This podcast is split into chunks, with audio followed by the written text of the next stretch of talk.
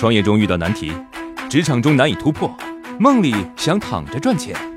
乐客独角兽出品，《财经三剑客》可能是鸡汤，呢是反指流可能很实用。负债一千万，说他听了再说。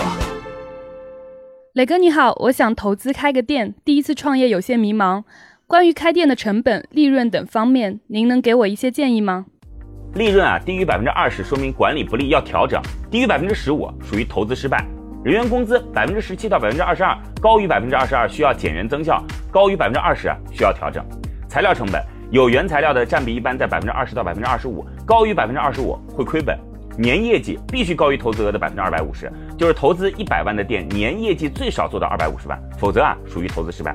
装修间隔大于两年，不到两年就装修，结局就是店越开越大，债越欠越多。促销频度一年两到三次，低于两次丧失市场，高于三次增加经营难度。不管是准备开店还是正在创业，都请留存并参考。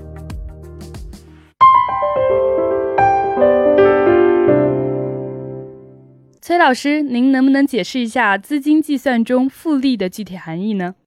有个很古老的故事，俩选择，一次性给你十亿，或者今天给你一块，接下来连续三十天每天都给你前一天两倍的钱，选哪个？选二的结果是二十一点四七亿，哇，太神奇了，是不是？大家通过这个故事啊，都知道了有一个词儿叫做复利，但是大家可能不知道，复利其实会有一个临界值，在这个临界值来之前呢，数字的叠加看起来没什么太大的变化，但是一旦超过了临界值，复利的效应就会被极度的放大。只有努力的人才能坚持到临界值的到来那天。开始刚才我们举的那个例子当中，一直到第二十九天，第二种选择的收益才超过了十亿元。可是很多人没等到第二十九天的到来，就放弃了。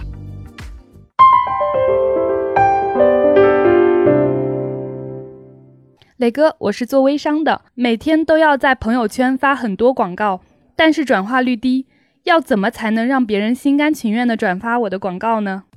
传统商家发传单，土豪商家投媒体，越来越多的商家做互联网广告。现在啊，似乎掌握流量才是创业的王道，但是我们其实永远不缺流量，不缺用户的。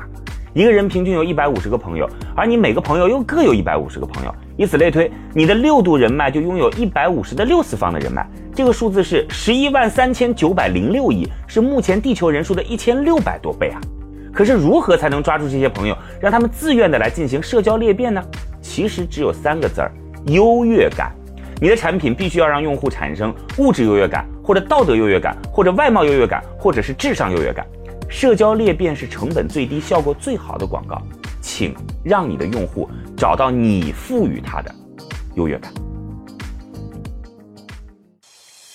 在这里呢，有个消息要告诉大家：来参加我们节目的投资机构，每周都会有一次线上的项目指导，为大家来进行项目梳理，帮助你来解决创业过程中遇到的难题。如果你也想参加的话，可以在“创业找崔磊”的公众号里回复“活动”两个字儿，获取活动的名额。